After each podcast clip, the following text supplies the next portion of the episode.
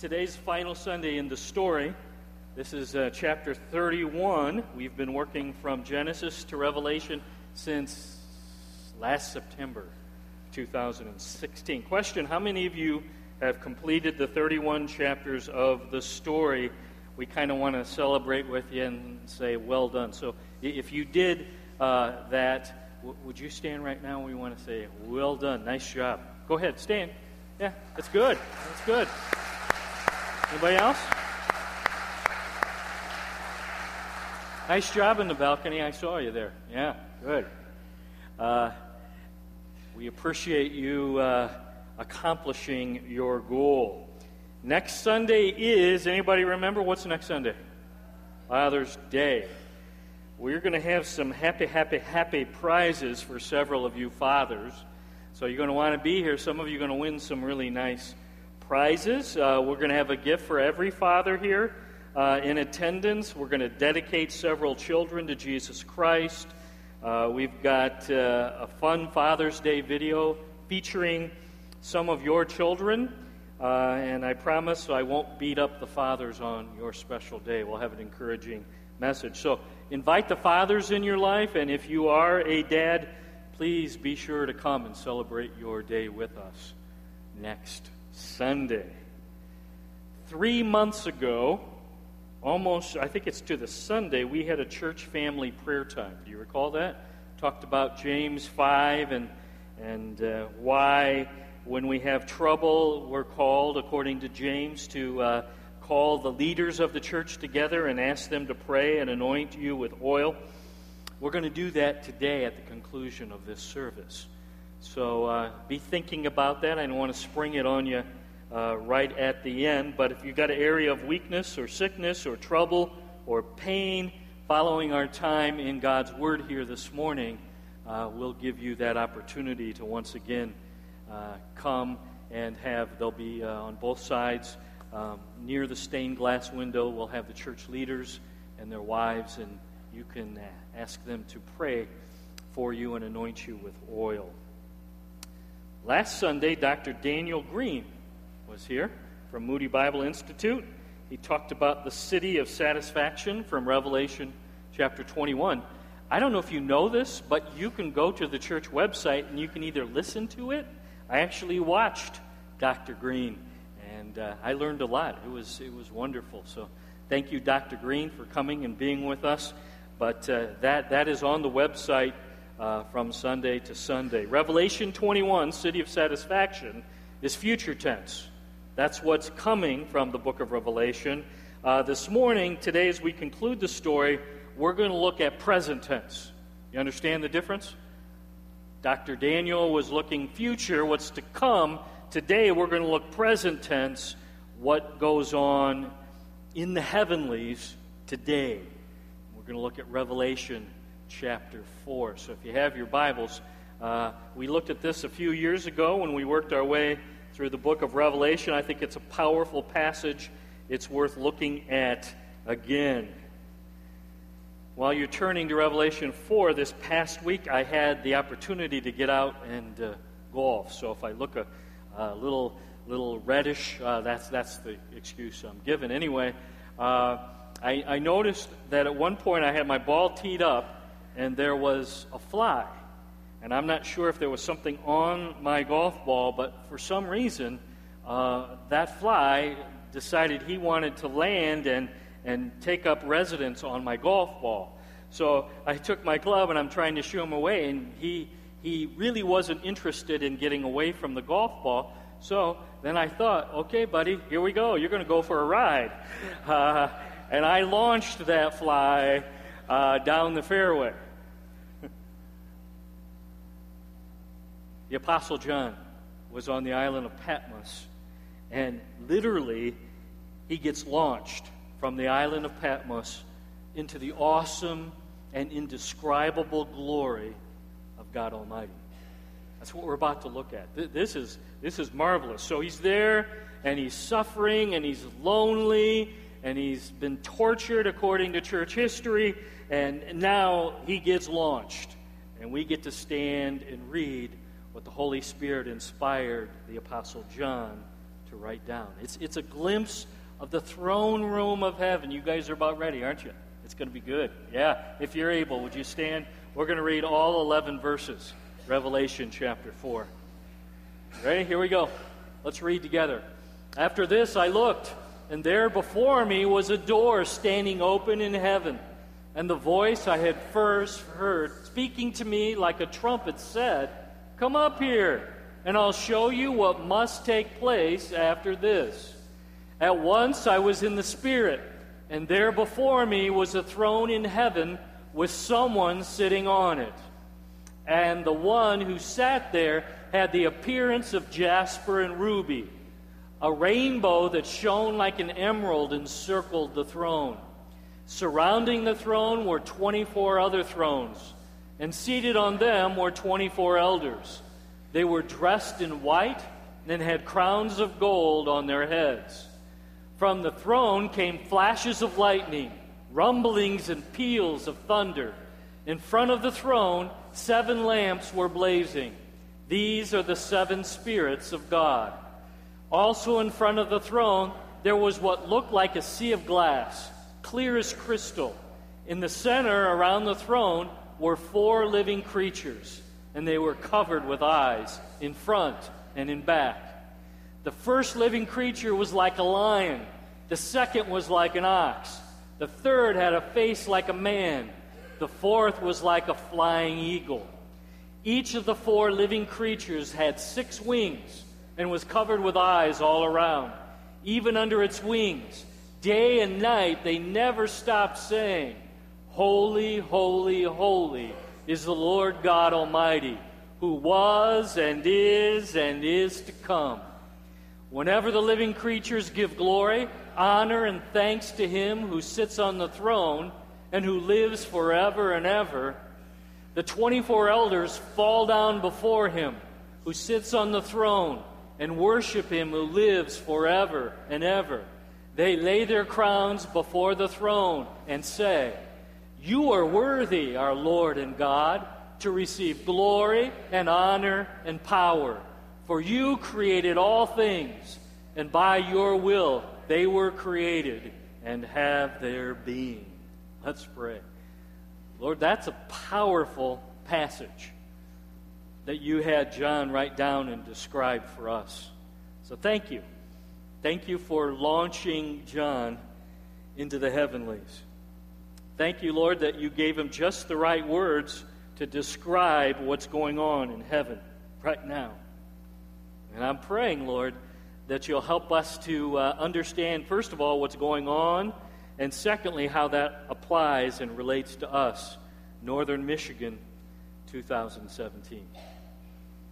Lord, in order for anything good and lasting to happen, we need your help.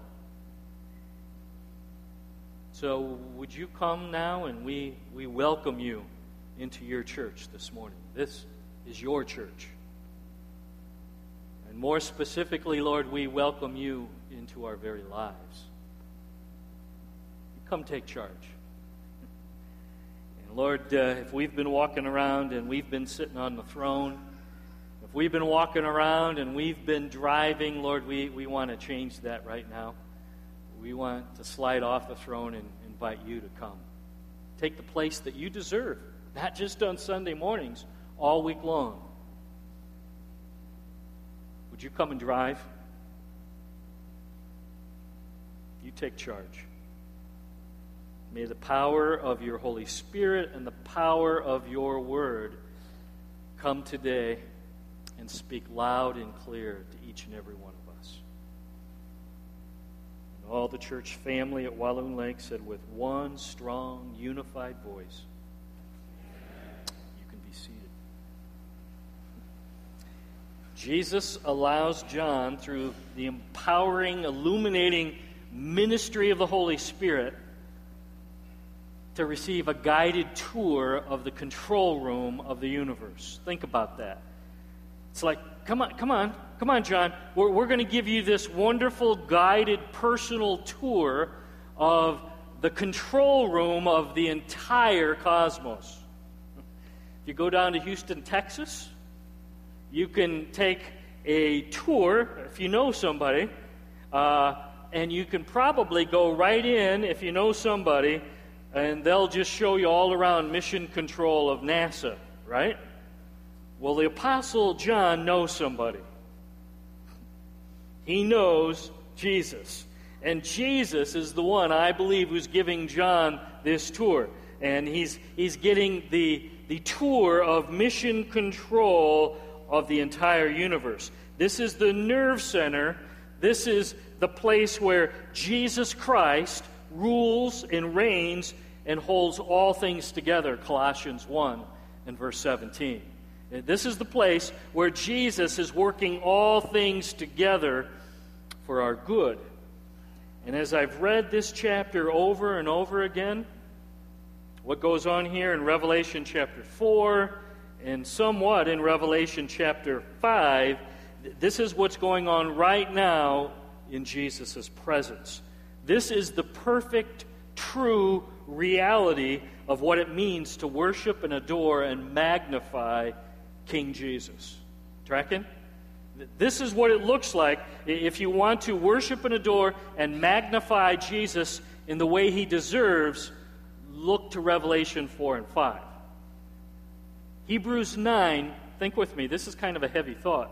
What we're doing here right now on earth is a copy. What we do here today and tomorrow and throughout our life, it's a copy or a lithograph of the true, genuine worship that's going on perfectly in heaven. In other words, our responsibility while we wait for Jesus to come back and, and get us, or until he takes us home because our, our brains quit waving and our hearts quit beating, uh, until we either die and go be with Jesus or he returns for his church, our responsibility is to duplicate the original. Does that make sense to you? In other words, what we're seeing here, we're supposed to be duplicating on earth while we wait for him to come get us, either through death or his return. So we do that individually, we do that corporately as a church body. Because when we see how Jesus is worshiped and adored here, Revelation 4, then we can understand well, are we doing it right? Are we doing it the way it's being done right now, perfectly? And we need to get our lives and our thinking aligned with what's going on here if we're going to worship well. Make sense? Okay. We mimic, we follow the perfect reality that John records for us, and he writes it down. So today we're going to camp on what does it mean to worship well, to do it the right way, to do it according to the book, because we want to copy what's going on perfectly in heaven here on earth. Make sense? Revelation 4, I'm going to give you three foundational things that we can learn. There's lots more, but I'm going to point out three. If Jesus is going to be the star of the show and the center of attention, what do we need to do? And the first thing is fairly straightforward Jesus is the bullseye. Jesus Christ is the center of attention. He's the star of the show, and our focus must always be on Jesus Christ if worship is going to take place. If our attention and our focus is anywhere else, that's not worship. Worship involves focusing, looking at, uh, wanting to make Jesus the focus of our attention and our minds and our heart's adoration. Let, let me just show you. Verse 2 Jesus is the one seated on the throne of heaven. Slide down to verse 6. Jesus is the centerpiece of all activity here in Revelation 4. And if you keep on reading, maybe homework should be Revelation 5. He, he's the center of attention in Revelation chapter 5 as well. Go to verse 7. Did you notice it mentions the lion, the ox, the man, the eagle? Those are the four descriptions given in the Gospels for Jesus. And each one has a different focus the Gospels spell out the life, the ministry of who? Okay, you want to get another run at that because it's a really easy answer, right, balcony? You can do that, right? The, the, the gospel spell out the life and ministry of who? So I'm just telling you, when he says this is the four gospels and, and they focus on Jesus, the focus here is all about Jesus. Go to verse 8. The four living creatures, the four seraphs, the six winged angels continuously speak of Jesus, who was past tense, who is present tense, and who is to come future tense, right? Verse 10 24 elders, what's going on there? Uh, well, again, most most of the commentators that I looked at, and I agree with them, believe this is the 12 tribes of Israel and the 12 disciples of Jesus, the 12 apostles. So, what you have here is believers in the Old Testament looking for Jesus to come, believers in the New Testament represented by the apostles, and everybody is worshiping and focusing their attention on who? Nice job. You're awake. Well done. Verse 11 tells us that all things in heaven, all things on earth were created by Jesus. Colossians 1:16. We're worshiping the creator, the one who spoke everything into existence. Colossians 1:16. It's Jesus. Uh, slide down to Revelation 5 and verse 6, and it actually even says that, okay?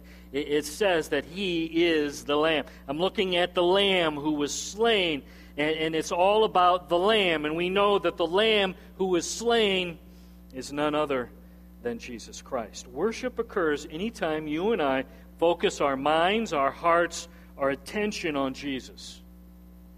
And we worship Him, and we thank Him, and we praise Him, and we recognize who He is, and what He's done, and what He's doing, and what's to come. That's what worship is. And that shouldn't just be happening on Sunday mornings. I, I hope that you're not just worshiping for uh, a few minutes while we're singing some songs on Sunday morning. Followers of Jesus Christ, we should be worshiping and focusing our attention on Jesus all week long. So, let me, let me share a few of my favorites. I love to think about Jesus and sing to Jesus and, and, and just talk to Jesus when I'm driving. And because we usually have a ways to drive in northern Michigan, can I suggest? That can be a blessing, right? So every time I'm driving, uh, I'm trying these days keep the radio off and think and talk and sing and praise Jesus. When you're opening up God's book, think and praise and, and look for Jesus in the Word because everything in the book is pointing to who? Old Testament pointing to the cross, New Testament looking back and praising Jesus for the cross and the empty tomb. Uh, worship Jesus as you eat. Lord, thank you for this amazing hamburger that I'm getting to enjoy. enjoy. Do you love that? Can I hear an amen there? Sorry about that, you vegans. You can praise Jesus while you're eating your bushes. Okay. Uh, worship Jesus as you fall asleep. Now, think about it. For a while, I, I was hung up because I kept falling asleep on Jesus. And, I, and I'm thinking, I'm really sorry I fell asleep on you again. And, and then um, it occurred to me if one of your kids falls asleep on your shoulder is that something that you take offense with? Parents, grandparents? Of course not. I, that, you kind of like that. And I think Jesus is okay if we fall asleep while we're talking with him. That's a great way to, to end your day. And then, uh, probably, if you do that regularly, you're going to wake up and you're going to want to talk to him and think about him and firing up arrow prayers all day long. Now, let me just say quickly uh, beware, you can read the Bible and not worship. You know that, right? You can sing songs and not be focused on Jesus. You could listen to Christian radio or Christian music or iTunes or Spotify. You can even listen to the pastor and your mind is a million miles away. Ask me how I know. I was gifted at it for many years. I, I would play tennis and basketball and golf while the preacher was going at it. Okay? So just because you're around Christian things and biblical things doesn't mean you're worshiping. Let me say it again. Worship is when our minds, our hearts, our focus is aimed at Jesus. That's when worship happens. So, question think about this last week. How much genuine biblical worship occurred in your life? How much of your time and your attention was focused on the Lamb who was slain for you? And I guess I'd like to encourage you. Can, can you say, okay, Lord, I, I didn't do so great last week, but by your grace and your strength and your help, I, I want it to be better this week, right? So don't beat yourself up. Oh, no, I didn't do much. Okay, we're going to do better this next week. Second foundational fact that we must understand if we're going to mimic what's going on here in Revelation chapter 4 worshiping Jesus is not about receiving. Worshiping Jesus is about, any guesses? Giving. Worshiping Jesus, it's, it's not about what can you give me, what can you rain down on me. Worship is about giving to Jesus. Uh, we live in a consumer oriented society. We do. We, I want to do it my way. Uh, when I go to a restaurant, I expect you to, to do it according to the way you didn't hold the pickles and, and you put mayonnaise on and I'm upset. You didn't do it my way. I used to work at a place that had on the wall satisfaction guaranteed. And if you're not satisfied, then we're going to fix it. That was Sears in case uh, you haven't been there and seen that on the wall in a while. We expect wherever we go, we're going to be served. I want my needs, my interests fulfilled. Um, look at verse 8 of Revelation 4. And as we look at verse 8, each of the four living creatures had six wings covered with eyes. Day and night, they never stopped saying, Holy, holy, holy is the Lord God Almighty who was and is and is to come. Might I suggest that they were not looking out for their interests while they were doing this day and night? They were all about giving worship and glory and honor to Jesus. They, they were constant in their praise and adoration of Jesus. Slide down to verse 10. Well, what about those 24 elders representing the 12 tribes and the 12 apostles in the New Testament? were they in it for themselves? Whenever the seraphs declared who Jesus was, what did they do over and over again? What does verse 10 say? they fell down before Jesus. Okay? I, I almost want to get all of you just get out of your chair right now and do this but some of you would say, nah, that's a lot of effort. Would you just look again at verse 10? Over and over and over again. And then I think it seems to imply they get back up, and then when the seraphs are, are crying out, Holy, holy, once again they're back on their knees, on their faces, again and again and again. Biblical worship, as seen here, is pleasing the audience of one. And who is the audience when we worship? Who is our focus on? Answer? It's Jesus. I, Lord, I, am giving you the honor, the glory, the praise you deserve. This isn't about me receiving, it's about me giving the honor, the glory, the praise that you deserve. Our obligation is to praise and adore and worship Jesus with all we got daily. Daily. And some of you when we gather here on Sunday mornings, do that really well. But I'm suggesting here, I'm, I'm glad you do that well here, but carry it home with you and carry it into the car and, and carry it everywhere you go because it's all about giving Jesus what he deserves. It's not about receiving, it's about giving. So, will you uh, get alone with Jesus and get lost for a time in giving him honor and glory this next week? Some of you are going to have to think about when can I do that? Because I'm pretty scheduled and it's pretty hectic and it's loud around my house. When are you going to do that? You're going to have to think this through to find some times where you're going to give Jesus the worship and the praise and the focus of your attention that he deserves. Third foundational fact of worship that we learn here is praising and honoring and worship, worshiping Jesus is going to be a big part of eternity. We are going to be a part of that, what goes on here, and it's going to go on for all of eternity, which means that, that we better get with the program, don't you think, right now? Uh, Revelation chapter 6 through 19, uh, that's the Great Tribulation. We looked at that a few years ago. Chapter 20 is the millennium, the great white throne judgment. And then the last two chapters, Revelation 21, Revelation 22, that's what Dr. Daniel Green talked about last week, City of Satisfaction. Uh, that's what's coming, new heaven and new earth. And guess who's front and center again when you get to Revelation 21? Any guesses? It's Jesus. Once again, he takes center stage, and he's going to be the focus in the new heaven and the new earth. Here, here's my point. In a fallen, easily distracted, busy time in this world, worship does not come easily or naturally to most of us.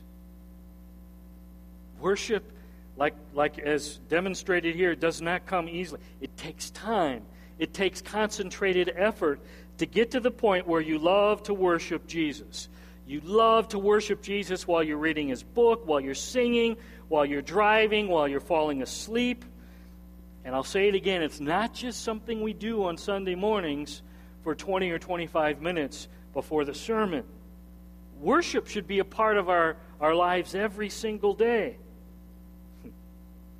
Now, here's what I want to say. It's a little strong, but I think it's true. If you think, you know, that sounds kind of boring, Pastor Jeff, you know, that, that, whole, that whole worship and focusing on Jesus, and, and I don't think that sounds that great to me, then I would suggest to you, then you're probably just worshiping on Sunday morning. And the way that worship gets exciting is to be worshiping all week long you and Jesus, praising and talking and, and focusing on Jesus. Now, track with me. And, and then, when you're doing it all week long, you can't wait to get with the family, the church family, and I can't wait to worship with you guys. Does that make sense? So, when I, am doing it all, all week long and, it's just me and Jesus, I can't wait to join the rest of you, and corporately, we get to worship Jesus in song. So, that's like the cherry on the cake, but that's not the cake, right? Right? You, you got to have the cake, and the cake is worshiping all week long Jesus Christ. So here's the foundational things we need to grab a hold of. Jesus is the center of attention. Jesus is the bullseye of our worship. Uh, worship is not about receiving, it's about what? It's about giving. Yeah, praise and adoration. It's an audience of one. Final finally, uh, it's, it's going to be a major activity in the new heaven and the new earth. Matter of fact, it seems like that's the main thing is to worship the risen Lamb on the throne throughout eternity. So, if that's going to be what we're doing for all of eternity, doesn't it make sense that maybe we better get in gear now and enjoy it now and get better at it now and make it a regular part of our lives today? Bow your heads. Shut your eyes. I'd invite uh, Pastor Andy and the band to make their way back up because they are going to lead us in worship. You're right, that, that's a very real part of worship. But whoa, that's just just the cherry on top of the cake. How many of you say, you know, Jesus, uh, I've been doing some of that, but by your grace and your strength, I want to I want to make this this next week more focused. I, I want to give more attention to you. Anybody say? That's me. Anybody lift up your hand? I'm not going to call you out, but I, I think Jesus is looking. Is that the, the cry of your heart? I, I want to worship you more. Yeah. Okay, while we worship King Jesus in song, I'm going to ask that the elders and the wives of the church family, would you stand right now, make your way to the sides of the auditorium? Because we've got uh, the last several minutes here together. And while we sing to King Jesus, if you have an area of sickness or weakness in your life, um, would you consider putting James chapter 5 into practice? James 5 instructs us prayer is powerful and effective. And God's plan today is His church. Got the the leaders of the local church, and they are prepared to pray for you and anoint you with oil. And James 5 says, if you're doing well, then sing songs of praise. So you do that today. If you're doing wonderful, then you can just sing extra loud. Focus your attention on Jesus because, wow, Lord, I'm doing pretty good. Thank you. That's grace. But some of you probably need some praying some anointing, and, and uh, this is your time to do just that. After a couple songs, after some folks have been prayed over and anointed, Andy's going to conclude with uh, inviting the ushers up, receiving the benevolent offering. But uh, just for the next few moments, let's worship the King. He's worthy of our worship. He really is. And uh, those of you who, uh, who need to uh, have the leaders pray and anoint you, you just make your way over to them at this time.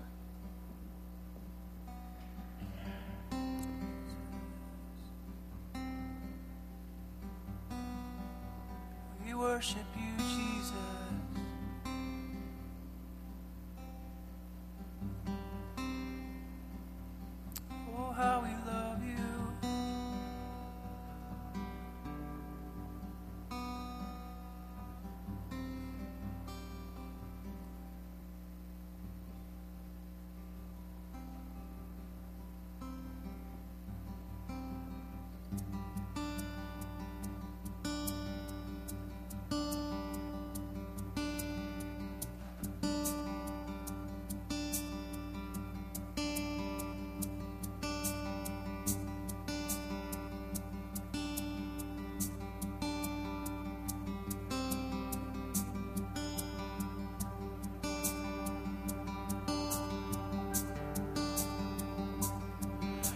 There's nothing worth more that could ever come close. Nothing can compare. You're our living hope. Your presence, Lord.